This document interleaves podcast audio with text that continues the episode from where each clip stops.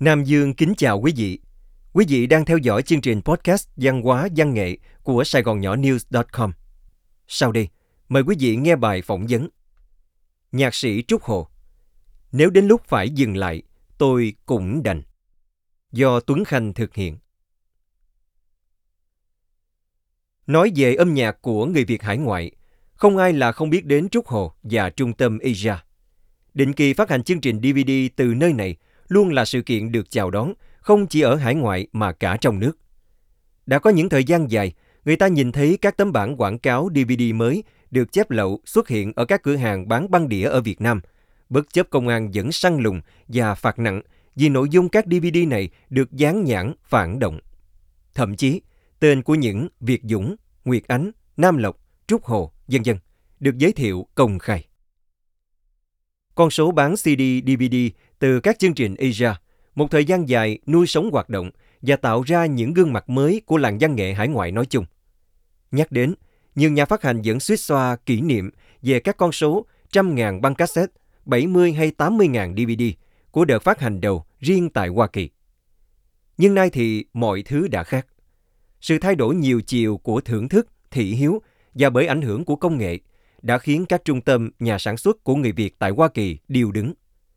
Thêm hai năm đại dịch chồng chất, sức chịu đựng của các trung tâm lại càng bị thách thức hơn nữa. Sài Gòn nhỏ đã tìm đến nhạc sĩ Trúc Hồ, một trong những gương mặt quen thuộc của âm nhạc người Việt tại Lido Sài Gòn, để nghe anh tâm tình về những điều đã trải qua và đi tới. Tuấn Khanh Khoảng 5 năm đổ lại đây, tình hình các nhà sản xuất và trung tâm sản xuất âm nhạc của người Việt hải ngoại ngày càng khó khăn. Thưa nhạc sĩ Trúc Hồ, anh có tâm tình gì chia sẻ với khán giả gần xa vẫn đang yêu mến và hy vọng ở các sản phẩm âm nhạc gắn bó với tên tuổi của anh? Nhạc sĩ Trúc Hồ Khoảng 5 năm trở lại đây, âm nhạc hải ngoại thực sự đang mất thị trường, hay nói đúng hơn là không có thị trường. Hiện tại, khán giả hải ngoại đang mất dần thói quen mua CD hay DVD gốc của các trung tâm Việt Nam sản xuất. Nên đối với các trung tâm băng nhạc thì mọi thứ ngày càng khó khăn hơn. Quan trọng là không có nguồn vốn để thực hiện những chương trình mới. Với trung tâm Asia, mỗi chương trình như ngày xưa để làm cho đúng với tầm dốc của nó thì tốn kém ít nhất 1 triệu đô la. Giờ thì do ít người mua nên khó có thể thực hiện như ý muốn được. Để duy trì con đường âm nhạc của các anh chị em còn gắn bó, cũng như với cá nhân Trúc Hồ, thì lúc này việc thực hiện chương trình chỉ còn nằm trong khuôn khổ video của đài truyền hình SBTN. Mọi thứ trong tương lai sẽ ngày càng thách thức, không biết còn có thể tiếp tục thực hiện được không, khi mà lượng khán giả ngày càng ít dần. Theo cái nhìn của Trúc Hồ thì tương lai âm nhạc hải ngoại rất là đen tối. Tuấn Khanh Cho tới giờ phút này, anh có thêm suy nghĩ về hoạt động nào khác để phù hợp với sự phát triển của cộng đồng người Việt, cũng như tình hình văn nghệ nói chung của người Việt hải ngoại không?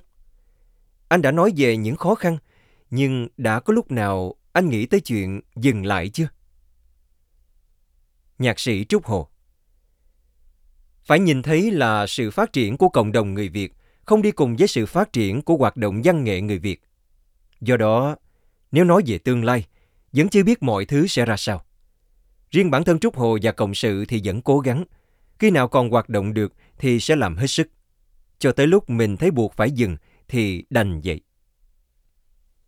Tuấn Khanh Năm 2020, nhà nước Việt Nam bất ngờ thông báo không cấm cản các tác phẩm nhạc của người Việt miền Nam trước 1975. Ngay lập tức sau đó có rất nhiều chương trình âm nhạc bolero, nhạc trẻ, ăn theo di sản âm nhạc của miền Nam trước 75, xuất hiện suốt từ Nam chí Bắc. Vậy điều này có trở thành một vấn đề vô cùng gây khó đối với các trung tâm hải ngoại, chẳng hạn cụ thể là với anh không? Nhạc sĩ Trúc Hồ Cần phải nhìn thấy rõ rằng khó khăn đâu phải chỉ riêng chuyện tác phẩm hay cạnh tranh.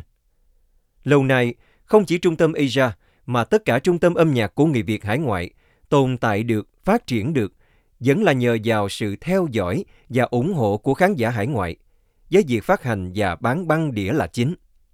Theo thời gian, chỉ có những trung tâm nào có lượng khán giả đủ nuôi sống mình thì mới có thể tồn tại cho đến hôm nay.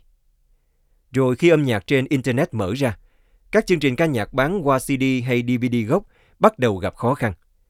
Gần đây, Trung tâm Asia hay các ca sĩ cũng cố gắng thực hiện những kênh YouTube riêng để giới thiệu tác phẩm của mình. Nhưng để giữ được cuộc sống văn nghệ và có thu nhập đủ thì vẫn phải dựa vào các show diễn. Việc tìm thu nhập trên YouTube chỉ là giải pháp tạm thời và vẫn rất khó mà lấy chi phí từ đó để tạo ra những tác phẩm hoặc chương trình như ý muốn. Tuấn Khanh có một khán giả Việt Nam nhắn gửi rằng hiện các thế lực văn nghệ của nhà nước cũng như các công ty thân nhà nước ngày càng giàu có và hùng mạnh. Họ sẵn sàng kêu gọi những nơi có tiếng tâm và kinh nghiệm của hải ngoại để hợp tác. Qua đó, thao túng dần bản chất của nền văn nghệ tự do. Anh nghĩ sao về điều này? Theo anh thì phải làm sao để có thể tồn tại với bối cảnh lấn ác như vậy? Nhạc sĩ Trúc Hồ có một thực tế rõ ràng rằng thị trường âm nhạc Việt Nam trong nước luôn phát triển hơn ở hải ngoại. Đơn giản vì dân số đông.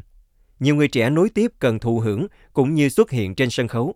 Và hơn nữa, có rất nhiều công ty tài trợ. Ngay cả ở trong nước, với nhiều thứ thuận lợi, âm nhạc cũng không sống nổi nếu không có tài trợ. Mọi thứ trên thế giới đang thay đổi về cách thưởng thức cũng như về thị hiếu âm nhạc. Thế hệ mới thích những gì miễn phí, mà mọi thứ miễn phí đang có rất nhiều trên Internet. Rồi khi tài trợ cho miễn phí thì hẳn nhiên sẽ bị thao túng. Trúc Hồ cũng như các anh chị em cộng sự vẫn muốn giữ mình đứng vững trước những điều đó. Tuấn Khanh Có vẻ mọi thứ đang không mấy lạc quan trong tầm mắt. Nhưng còn tương lai xa hơn thì sao?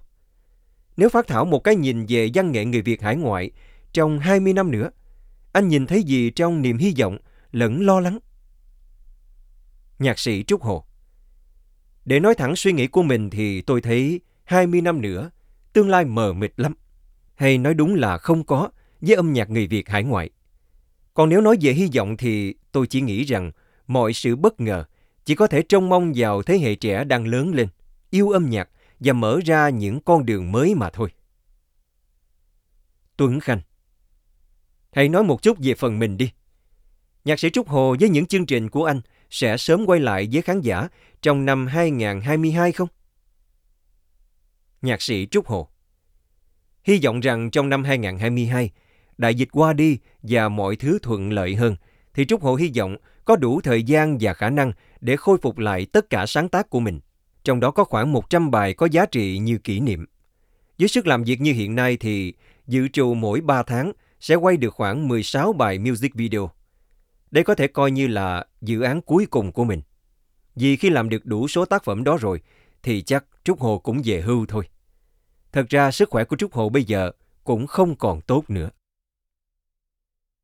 Tuấn Khanh Xin phép có câu hỏi cuối với anh. Có bình luận rằng làm văn nghệ ở một không gian tự do như hải ngoại tưởng là dễ dàng, nhưng thật ra rất khó khăn. Anh nghĩ sao về điều này? Và nếu điều đó đúng thì anh có bí quyết gì để có thể tồn tại sau bao nhiêu đó năm không? Nhạc sĩ Trúc Hồ Làm văn nghệ chưa bao giờ dễ dàng hết. Đó là kinh nghiệm của Trúc Hồ. Đặc biệt là làm văn nghệ trong thời gian này lại càng khó hơn nữa. Thế giới bây giờ không phải là của những người sản xuất chương trình với khán giả hâm mộ, mà thuộc về sự kiểm soát của YouTube và Facebook, hay nói rộng hơn là về thế giới digital, kỹ thuật số. Nếu như ngày xưa khán giả sẵn sàng làm mọi thứ để tìm đến sở thích và phẩm chất của đời sống văn nghệ, thì ngày nay họ lại chuộng sự tiện lợi. Thậm chí, giờ đây họ nghe nhạc dễ dãi hơn bằng cách nghe qua Internet, loa của máy điện thoại, vân vân, chứ không tìm tới âm nhạc ở những dàn máy hay speaker tốt nữa. Dĩ nhiên cũng có những khán giả khó tính muốn được thưởng thức mọi thứ hay nhất, tốt nhất, nhưng họ chỉ là số ít thôi. Nhưng còn bao nhiêu người yêu âm nhạc thì đó vẫn là động lực để Trúc Hồ cố gắng. Hy vọng những tác phẩm ra đời sau này sẽ lại được dịp phục vụ cho những khán giả như vậy. Hiện Trúc Hồ cùng mọi người đang thực hiện chương trình phát hành các đĩa than để phục vụ một lớp khán giả đặc biệt này. Bản đầu tiên có chủ đề Mưa đêm tỉnh nhỏ sẽ phát hành trong năm 2022. Đó cũng là một lối đi khác đang được phát triển.